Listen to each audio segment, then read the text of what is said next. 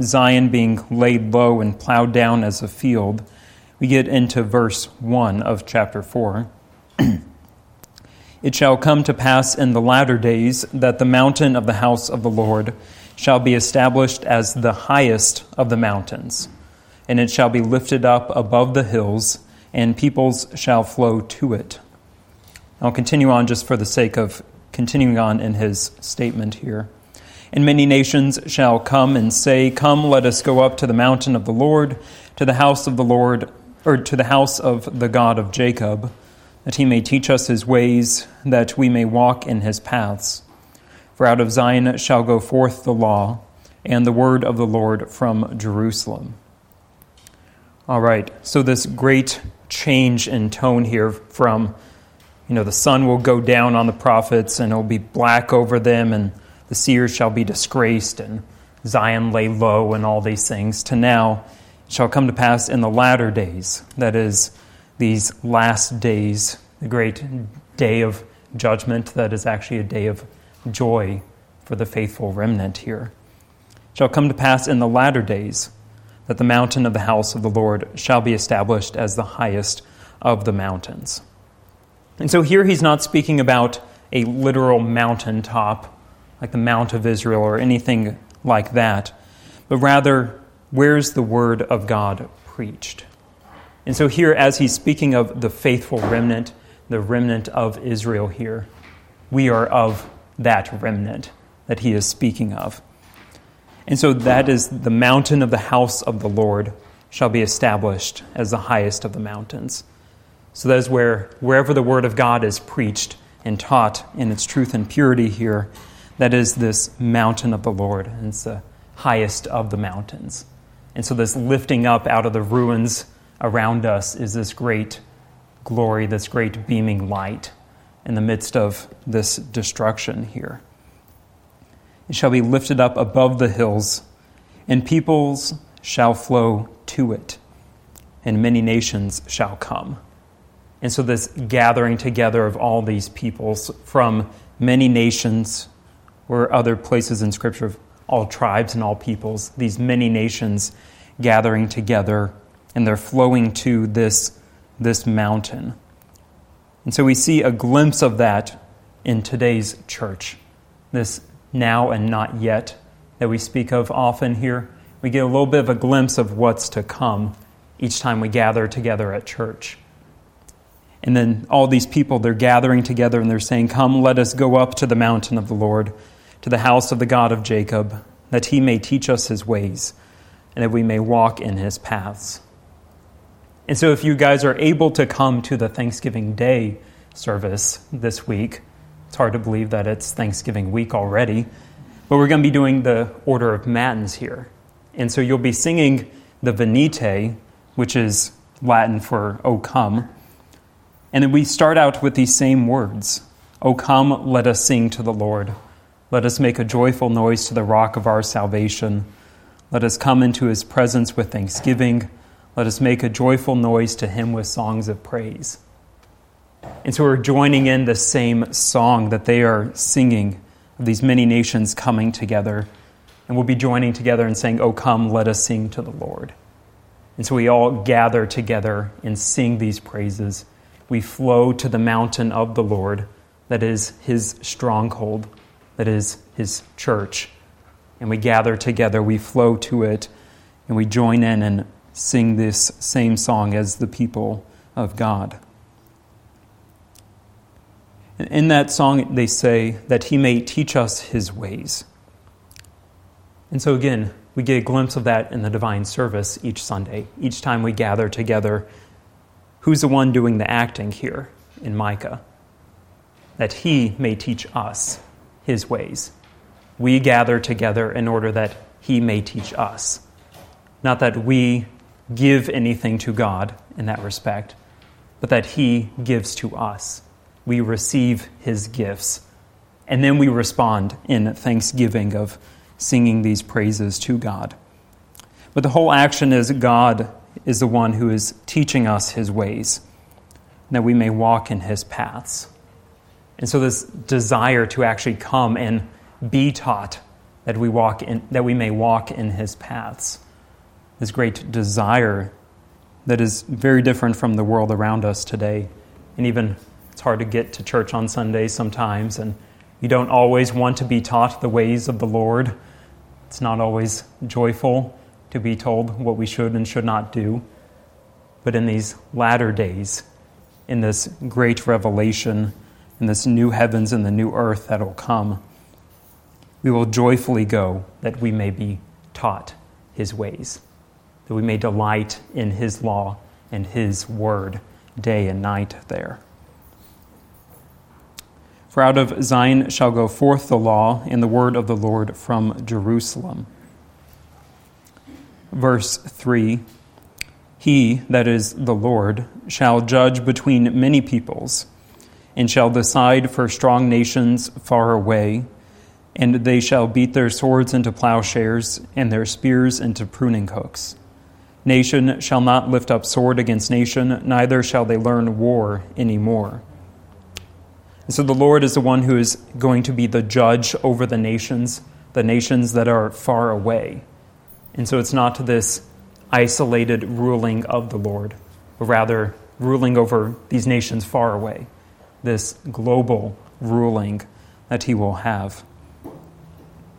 We covered this last week beating their swords into plowshares and their spears into pruning hooks. So that which was used for warfare will now be used for peace and for, for great prosperity there. Nation shall not lift up sword against nation, neither shall they learn war anymore. And so, as these people are coming to this mountain of the Lord, that they may be taught by the Lord they're coming to learn his ways. And no longer will they learn war anymore. And so we have this great difference here of what we used to do is be learning war, being taught the ways of war, how to use our swords and spears effectively. We see this today in the nations. You got to learn warfare, learn the art of warfare, that you may be defended and as in the midst of this wicked world that we have to defend ourselves from others. But in this new heavens, this new earth, in these latter days, we won't have to learn war anymore.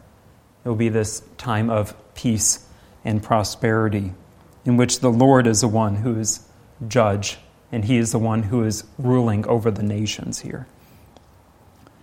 But they shall sit every man under his vine and under his fig tree, and no one shall make them afraid, for the mouth of the Lord of hosts has spoken. So they will sit under his vine and under his fig tree. This imagery of this prosperity, just resting under these vines, resting under the shade of these trees and this vegetation. For the mouth of the Lord of hosts so the Lord of the armies, he is the one who has spoken. And no one shall make them afraid anymore.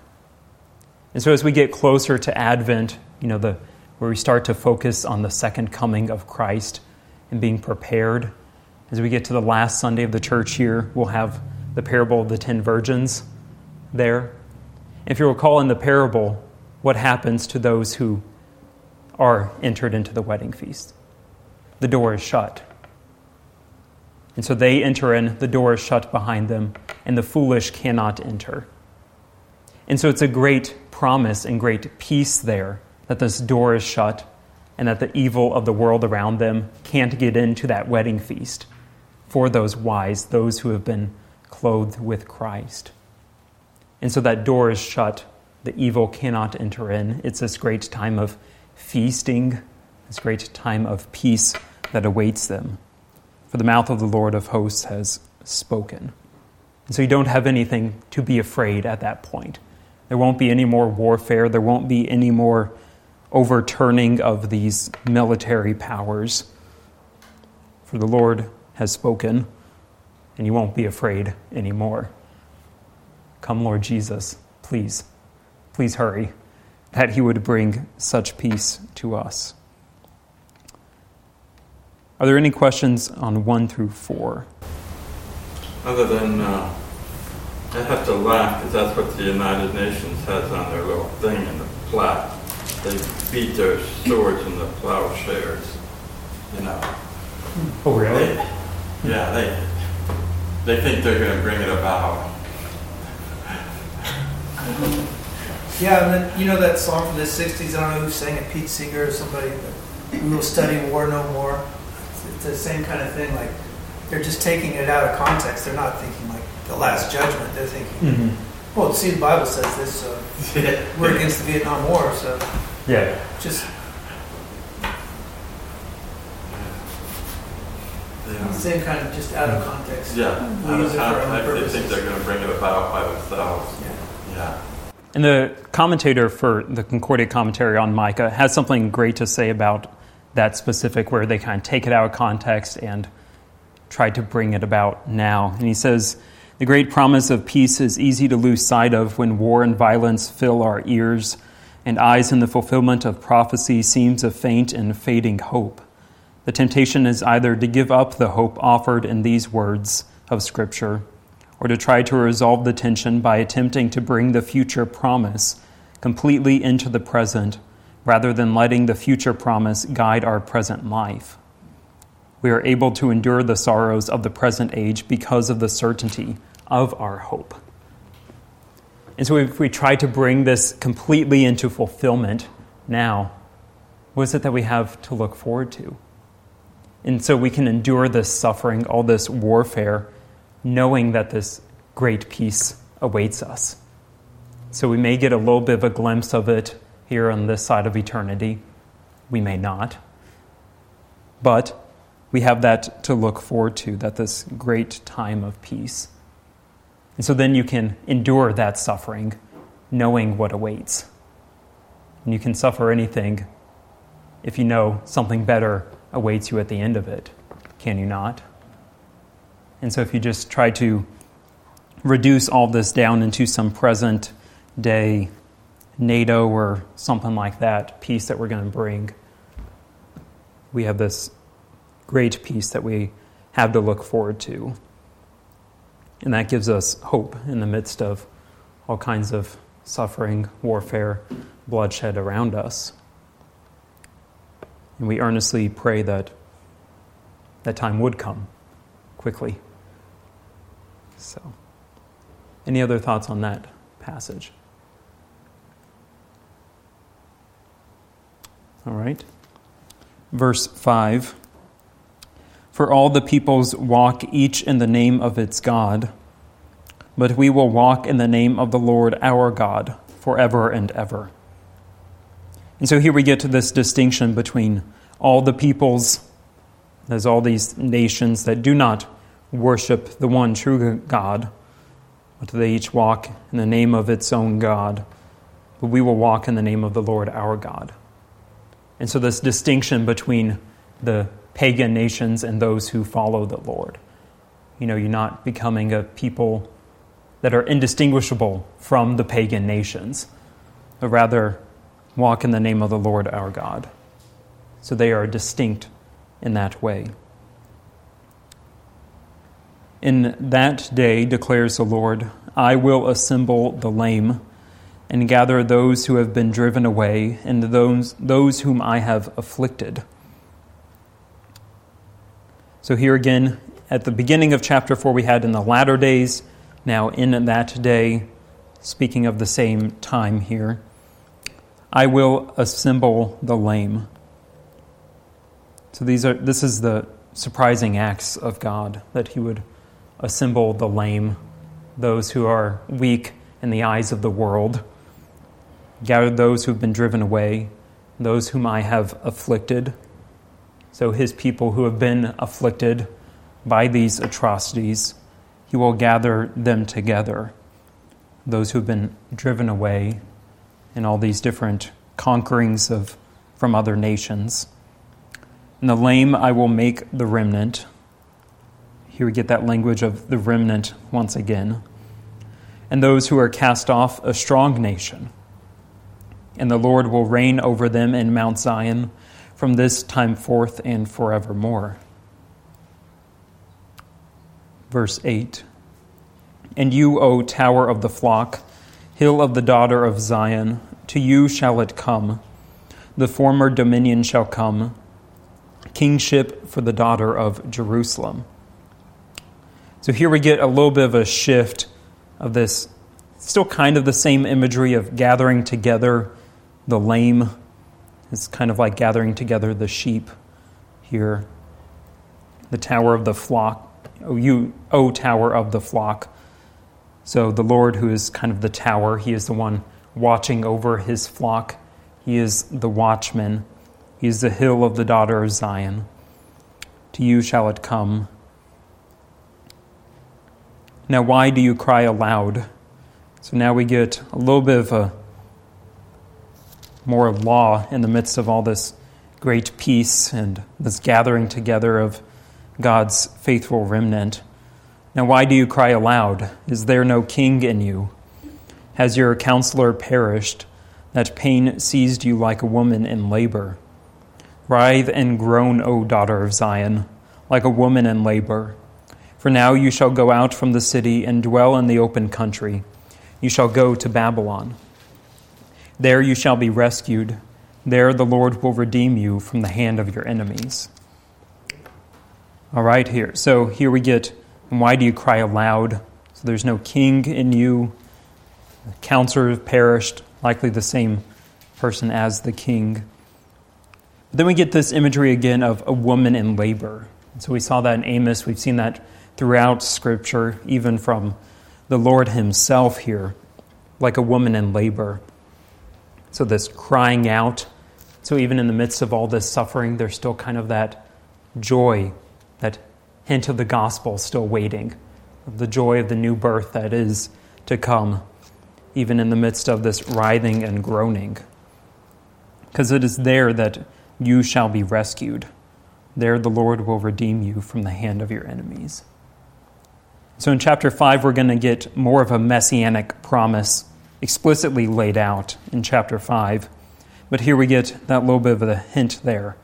There you shall be rescued the Lord will redeem you from the hand of your enemies. So, the one who is to come, we get to the start of the imagery of the woman in labor, these birth pains, and then comes forth this new birth that we'll see in chapter 5. Now, many nations are assembled against you, saying, Let her be defiled, and let our eyes gaze upon Zion. So this is in stark contrast to verse 6, where the Lord is saying, I will assemble the lame. So he is doing this gathering together of the lame and those who cannot help themselves. So there we have the Lord assembling, but now these many nations are assembled against you. So they are assembling themselves against you, saying, Let her be defiled and let our eyes gaze upon Zion. So they're seeking evil for this nation of the Lord. And they've set their eyes and let their eyes gaze upon Zion. So looking at Zion with that desire to plunder Zion there. But they do not know the thoughts of the Lord. They do not understand his plan, that he has gathered them as sheaves to the threshing floor. So they have gathered themselves together and put their eyes upon Zion, that they may defile Zion, but they don't know the thoughts of the Lord. That He is, in fact, the one who is gathering them as sheaves to the threshing floor.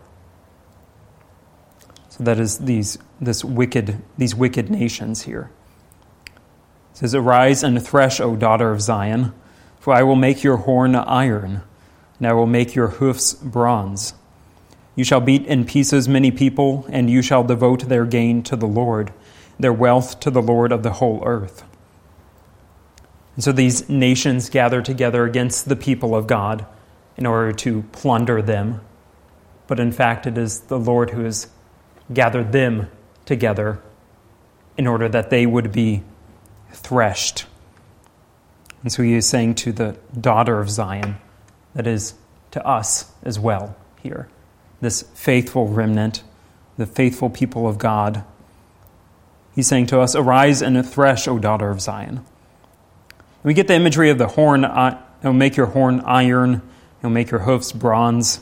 So, this great power and might that he is, the imagery there is speaking of.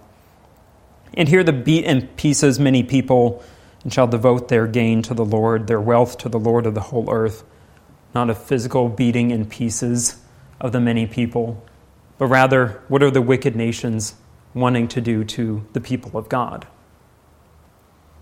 To plunder, to destroy, to bring them under their reign, the reign of Satan and his princes. And so the Lord here is saying to the people of God, beat in pieces many peoples, that is, the peoples of Satan, and devote their gain to the Lord, that is, plunder them, that is, take up the sword of the Spirit against Satan and his princes, wage war against his dominion. And then whatever you plunder in that way, devote to the Lord. So, bringing pagans into faith in Christ here is kind of the imagery that a lot of commentators have interpreted it this way of waging this spiritual warfare here.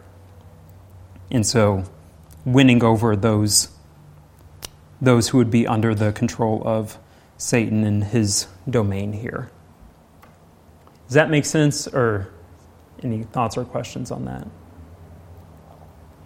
Again, Micah is kind of a tough one to to parse out sometimes. Well, I have a question about Yeah. you shall go to Babylon, Mhm. there you shall be rescued. So, is it the emphasis is taken off the temple being in Jerusalem, and or I don't know. Can you talk a little more about that Mm-hmm. in verse ten? Yeah. Let's see. You shall go to Babel. Yeah. Is dwelling in the open country. So again, the kind of the imagery of those who have been scattered, and so it's these many nations that we see in verse two. So this gathering together of the many nations who have been scattered throughout, and so it's no longer one group of people anywhere, but rather this great multitude that have been scattered all throughout the earth, gathering them together. Does that answer the question? Or, Well, yeah, I guess I'm just wondering, is that like with the coming of Jesus um, being like, and his talking about the temple being destroyed, and so like the emphasis is now off of this this special covenant with Yeah. the Jews in Jerusalem, but now the temp we are the temple of God, that sort of thing.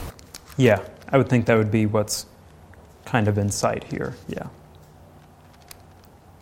Yeah, thanks. Any other thoughts, questions?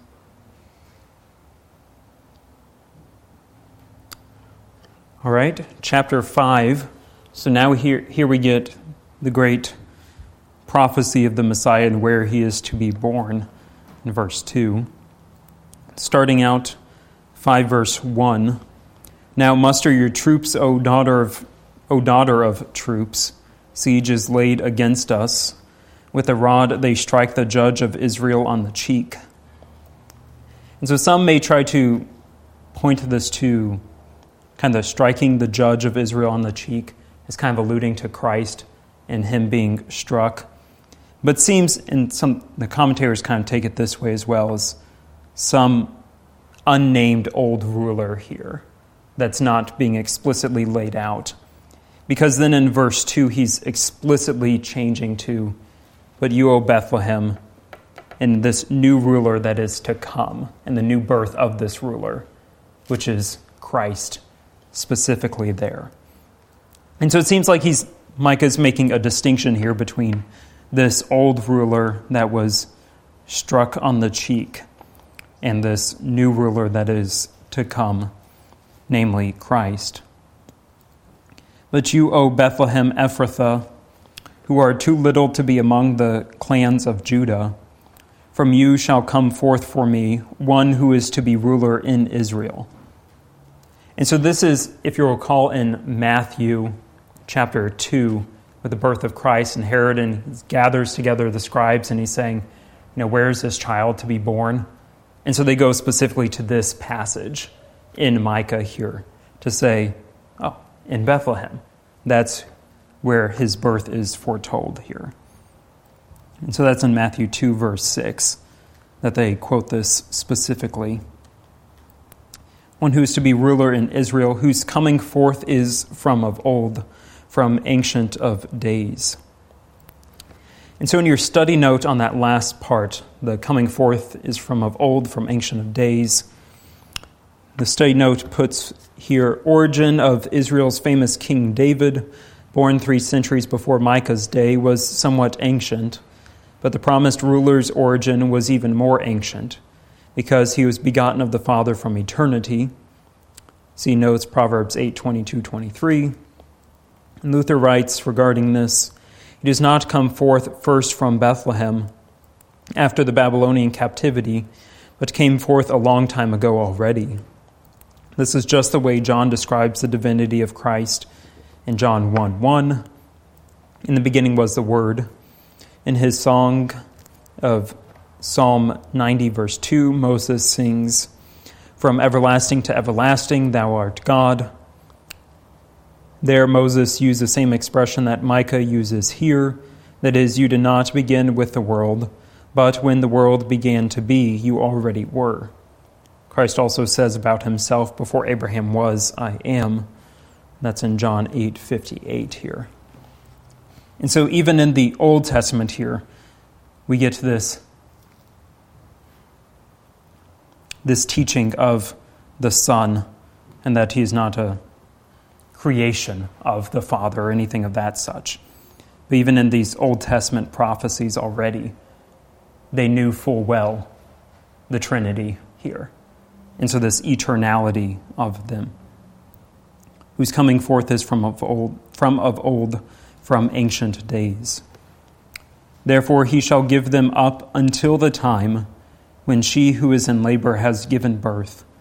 Then the rest of his brothers shall return to the people of Israel. And so, therefore, he shall give, that is the Lord, them is the people of Israel he shall give them up until the time. And so give them up unto suffering, being oppressed by other rulers of that age. But it's all temporary here. Give them up until the time. So there's not this indefinite suffering, this indefinite handing, handing over of them.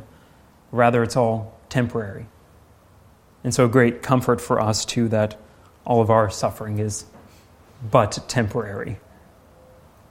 That we have, until the time, not when she who's in labor has given birth, but rather until the time when Christ comes again and that new birth of the new heavens and the new earth comes.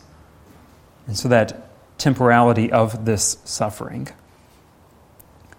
When she who is in labor has given birth, so again, commentators take that to be speaking of Mary specifically, or at least alluding to her. Then the rest of his brothers shall return to the people of Israel, and he shall stand and shepherd his flock in the strength of the Lord, in the majesty of the name of the Lord his God. And they shall dwell secure, for now he shall be great to the ends of the earth.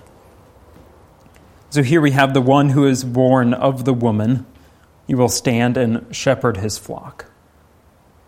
So he will not be lying down in weakness in that way, but rather standing and shepherding, being on guard for his flock. Even though we do get the imagery of he who lays down his life for the sake of the sheep, we get that imagery, but here we kind of get the other side of that coin that he is standing and shepherding and that he is standing in strength, standing in the majesty of the name of the Lord. And so, not lying down in weakness, but rather in strength, shepherding his people. And they shall dwell secure. That is, the flock who is under the care of the shepherd. He shall dwell secure. So we get this with the feeding of the 5,000 with Christ saying, you know, have them sit down in the green grass, that he comes and he feeds them. You get that in the Psalm 23, lies, makes me lie down in green pastures. That same imagery of our shepherd, and under him we can dwell secure and rest and be at peace. For he's standing guard, he is shepherding us, and he's doing so in strength. For now he shall be great to the ends of the earth, and he shall be their peace. That is a peace that the world cannot give, but a peace only through, through him and through what Christ has done for our sake. Verse 5 continues When the Assyrian comes into our land and treads in our palaces, then we will rise against him seven shepherds and eight princes of men. They shall shepherd the land of Assyria with the sword, and the land of Nimrod at its entrances. And he shall deliver us from the Assyrian when he comes into our land and treads within our border. And so here we get a little bit of a difficult passage of just of the seven shepherds and the eight princes, what he's speaking of here. I think the general meaning is pretty clear of we have our Lord who is our great shepherd. He is the one standing guard. But then we get these seven shepherds and these eight princes of men, kind of those under him, under his rule. And the seven and the eight, seven is the number of God, and then eight is the new creation. So we get that with, you know, Noah. We got seven others plus Noah, eight souls in all. That new creation, the eighth day, we speak of sometimes, especially with baptism, that new birth. So that's kind of what's in view here is when the Assyrians come and they tread in our palaces, then we will raise against him seven shepherds these eight princes of men. They shall shepherd the land of Assyria with the sword. And so, this great reversal of whenever the Assyrians come, then these seven shepherds and these eight princes will rise up and they'll shepherd the land with the sword and the land of Nimrod at its entrances. And so, who are these shepherds and these princes? What is the role of a pastor, if not a shepherd? And so the Lord raising up seven shepherds, these holy men of God, and these eight princes, so even these rulers of the earth, to fight against these Assyrians, or those that would come and try to rule us and tread in our palaces. So those seven shepherds and those eight princes, they'll shepherd with the sword. So they'll come in with great might and not mince words or anything. They'll come with wielding the sword. And he shall deliver us from the Assyrian when he comes into our land and treads within our border. And so, this great reversal, this great deliverance out of the hand of the Assyrians that is out of the hands of wickedness. And the Lord uses shepherds, uses pastors and leaders in order to carry out that deliverance for them. Any questions on that? I have a question on chapter 4. That was the mm-hmm. last days. Yes. But then, now this is before the last days? And when Jesus is born. Yeah, Micah's pretty confusing in that way. You never you it's hard to follow an exact timeline of what Micah's speaking about when. And so some will even some kind of think that Micah, the book of Micah here is kind of a compiling together of a bunch of different little sermons and stuff. And so whether or not that's the case, we'll never know. And so you kind of see that with a great just changes of tone from one verse to another, especially at the end of chapter 3 to the beginning of chapter 4. this kind of destruction of Zion and everything. And then, well, in the latter days, this great, it will be the highest mountain of the Lord and all this stuff. And so it's kind of hard to, he'll be changing a lot. And it's sometimes difficult to know when he's speaking about the latter days versus now, when is he speaking about this present reality for us or something that's awaiting them, the judgment of the Assyrians or something, or what's already happened with a previous, you know, destruction of their land. And so, yeah, it's pretty difficult to kind of, you know. That would be like my problem thinking more linear. Mm-hmm. Yeah, in the in our Western mindset, we are very much in this linear kind of mindset, and you know, you can't even was it I don't know in English classes mixing, you know, whether or not or what persons are you speaking in the first person or the third person? You can't you don't dare switch or use different tenses for certain things. So you got to keep it consistent all throughout. But here they're just not as concerned about that. And that's kind of the great beauty and the great frustration of the Hebrew language itself. It, the same word can be in the future tense, kind of, or it can be kind of in the past tense or more present reality, and it's very difficult and not quite as direct and black and white as we would like. It's a lot more circular in their speech.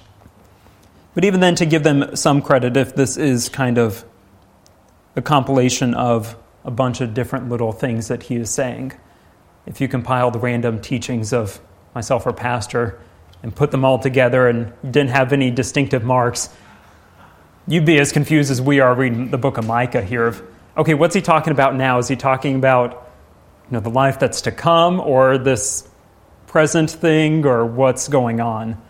And so over the couple thousand years, we've kind of lost the context that he's necessarily speaking of. I don't know. In a way, though, it seems like uh, since it's talking about from you shall come forth for me one who is to be ruler in Israel. I mean, the idea that Jesus said, "My kingdom is not of this earth," so mm-hmm. this is this is the kingdom to come. So there's no, in a sense, there's no. It's it's all referring to what's to come. Mm-hmm. So there's there's talk that Jesus will be born in Bethlehem, but his kingdom is, is sort of now not yet. We, we talk about it. Mm-hmm. My kingdom is at hand, but but at the same time, the the judgment to come, this ruling over all, is so. I mean, it seems like they could both be talking about the, the, the future, yeah, the, the last judgment.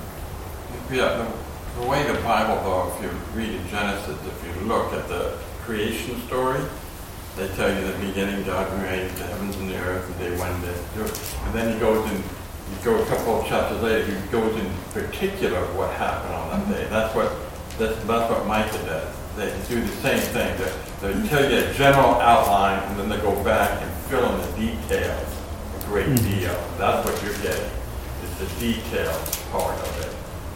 So that's the way. That's the way. To me, it seems like what Mike is doing, what they did in Genesis. Mm. You know. I had one professor kind of explain it in more of a spiral shape, and so even whenever talking about the church year of why we repeat the church year over and over again, and why they kind of go in this circular speech, is you're not continuously marching on, but rather you're going around the same thing, and as you go around you dig a little deeper the next time. You go a little further down, a little further down. And so, as they're circling back around to these same things, or kind of, we're going to take you down this path, but we're going to bring you back over here. But now recall what I said earlier, and now we're going to go back over here and to kind of give you a more full view of what's going on here. And so, that's also why we kind of have the church here as we have it. And the great joy of that is you're hearing the same readings over and over and over. So as you hear them over and over over the life, over your life, you're going to be able to go deeper and deeper into those passages. As opposed to, well, whenever you're born, we start in Genesis 1, and then maybe you make it to Revelation by the time you die. You know, you're going to be just hitting one thing over over the course of your life. But here you're going to continuously go back to it. I don't know why I got off on that. It Doesn't quite apply, but nevertheless. Are there any other thoughts on that before we? Yeah, so that is kind of the great difficulty of Micah, and not just Micah, but it's just a completely different mindset than what we're used to in the West here. Very, very linear for us, and they're just not, not concerned about that. And it's very frustrating sometimes to put it together. And Micah's especially bad because there's not quite as clear of divisions that some of the other prophets may have here. Right? Let's see, verse 7. Then the remnant of Jacob shall be in the midst of many peoples, like dew from the Lord, like showers on the grass, which delay not for man, nor wait for the children of man. So here, the remnant of Jacob will be in the midst of many peoples. Again, here speaking of the church. So, because the if the remnant was specifically just the nation of Israel, they wouldn't be in the midst of many peoples, would they be? What is the church if not spread throughout the globe? It may be small in some places, it may just be a tiny little remnant, but it is a remnant in the midst of many peoples, many nations. And then these people, this the church of God, is like dew from the Lord, like showers on the grass which delay not for a man, nor wait for the children of man. And so, as dew is there in the morning and gone in the afternoon, or showers, well, at least yesterday it was kind of showers all day, but sometimes you'll have showers in the morning and it'll be gone by the afternoon. And so, as they go in times of prosperity in some nations, and sometimes they're seemingly gone, is all the work of the Lord here, like dew from the Lord. It is the Lord's doing that the church is present throughout these many nations. And the remnant of Jacob shall be among the nations, in the midst of many peoples, like a lion among the beasts of the forest, like a young lion among the flocks of sheep, which, when it goes through, treads down and tears in pieces, and there is none to deliver. All right, so we get repetition in verse 8 of what we had in verse 7, at least that first half. But then we get to the picture of the remnant being a lion amongst the beasts of the forest, or a young lion amongst the flocks of sheep here. And so these lions, this church of God, takes up again the sword of the Spirit, treads down and tears in pieces. There's none to deliver. So it tears down the domains of Satan and his power, tears it in pieces. There's none to deliver. Your hand shall be lifted up over your adversaries, and all your enemies shall be cut off. And in that day, declares the Lord, I will cut off your horses from among you, and I will destroy your chariots. So, this is speaking of that final judgment again in that day. Will cut off your horses from among you and destroy your chariots. So, again, all these things that they, we would place our trust in. We see this in the minor prophets. saw it in Amos, see it in Micah too with trusting in their military power, their military might for security. And so in that day, the Lord will purge away these things that you would place your trust in. So he will cut off your horses, destroy your chariots, so your military might there, your chariots for your armies. And I will cut off the cities of your land and throw down all your strongholds. Saw that especially in Amos speaking to the pagan nations of you really want to trust in those strongholds? I'm going to send fire down on it and destroy it. It's of no use. You can't protect yourself and save yourself from my power. But they would think so, didn't they? All those nations, even Israel, trusted in their military might for their security. And so, here in this final judgment, the Lord is saying He will cut off the cities and throw down all your strongholds, purge away all that stuff that you would trust, put your trust in. And I will cut off your cut off sorceries from your hand. You shall have no more tellers of fortunes. And I will cut off your carved images and your pillars from among you and you shall bow down no more to the work of your hands.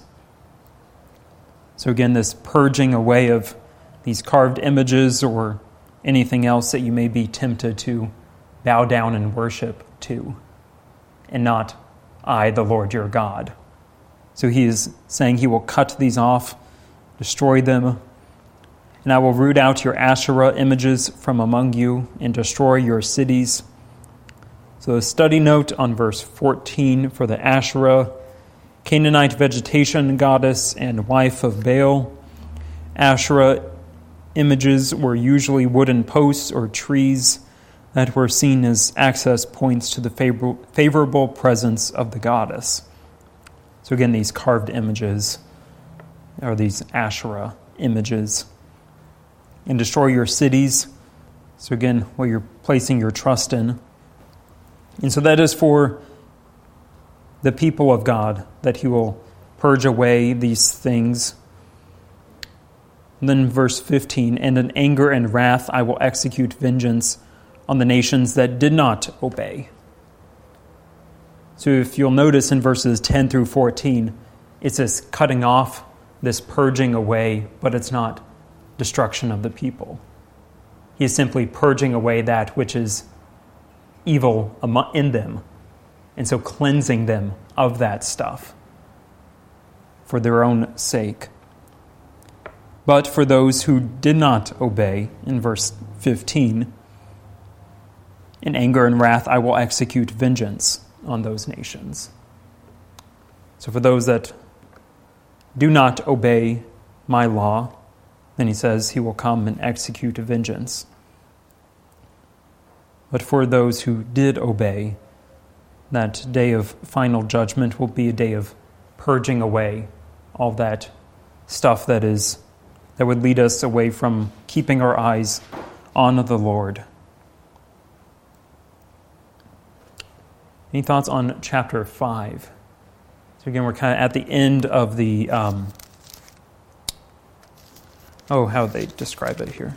The prophecies of hope and restoration here. And then verse 6, we're going to get a shift and speaking about pleading the case. We'll get that imagery again of kind of a courtroom language in chapter 6. Are there any thoughts on the hope and restoration for this faithful remnant of the Lord in chapters 4 and 5?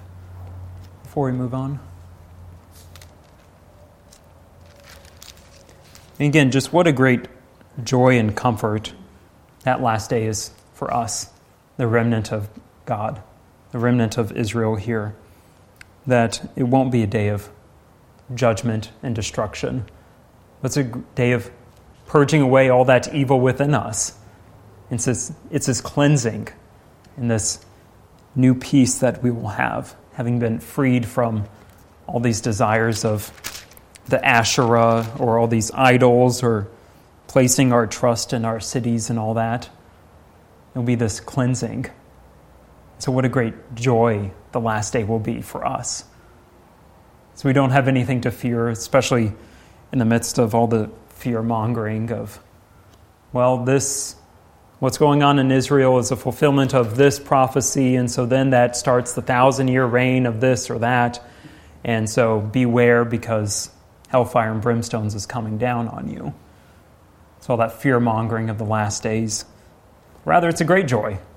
If the Lord comes now, great. I'll be cleansed sooner of all this stuff. If not, we'll endure because we know what awaits. We have that hope and that peace that is to come here. So, again, just a great, great reflection for us as we get closer to the season of Advent, look towards the last Sunday of the church year, and then ultimately that new birth of Christmas, that coming forth of Christ the Messiah here. So that new birth in the midst of suffering and great pain here. All right, so chapter 6 then.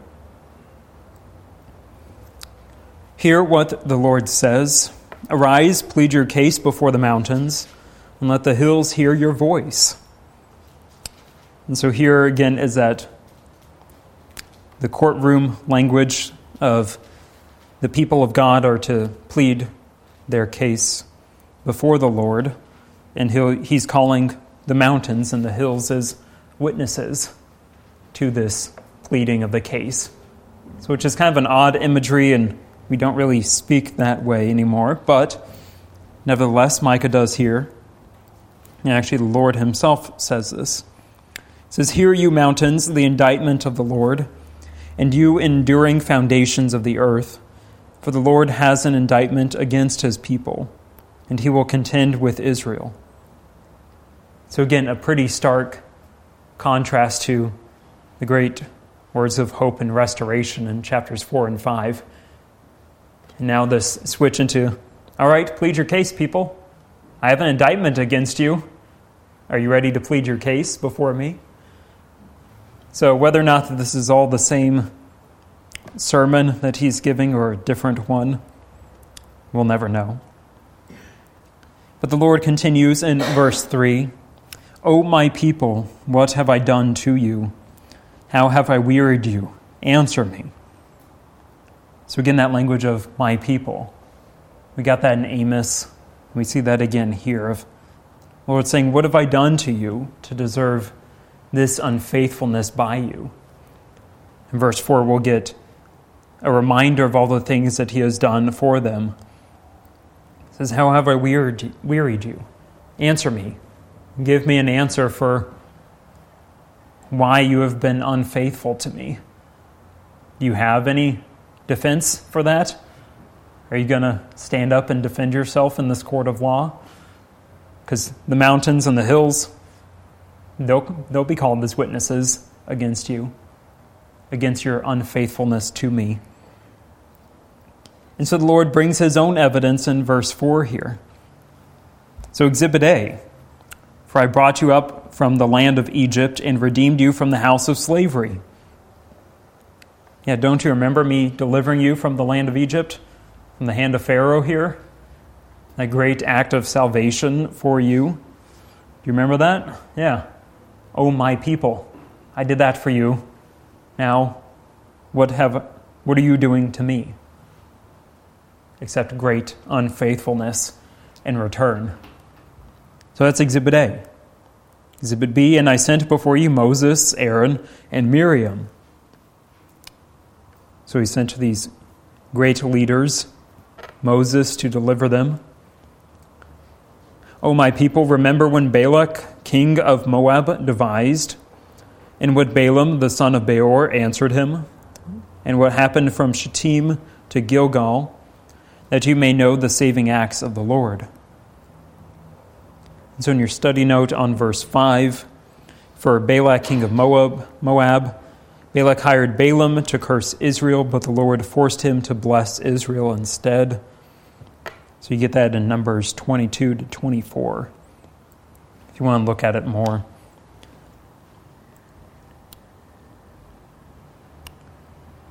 Let's see. Verse 6 With what shall I come before the Lord and bow myself before God on high?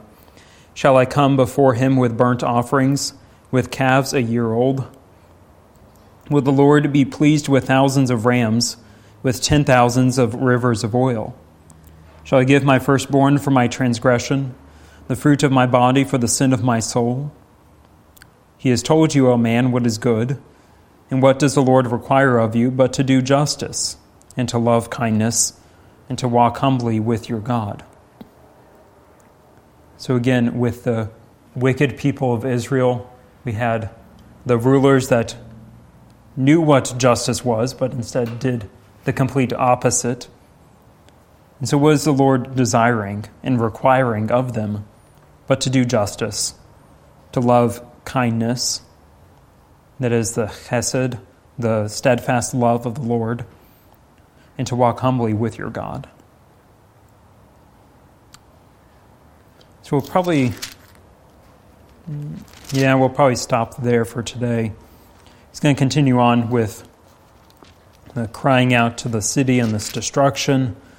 And then we'll get into chapter 7, and that'll be the last chapter of Micah. And so next week, let's see, next Thursday's Thanksgiving, yeah, so we won't have class or anything, so then it'll be the following week that we'll finish up Micah and then move on with some more of the minor prophets. There's not any questions or anything. The last bit? Two or three. Sold. No. The Lord be with you.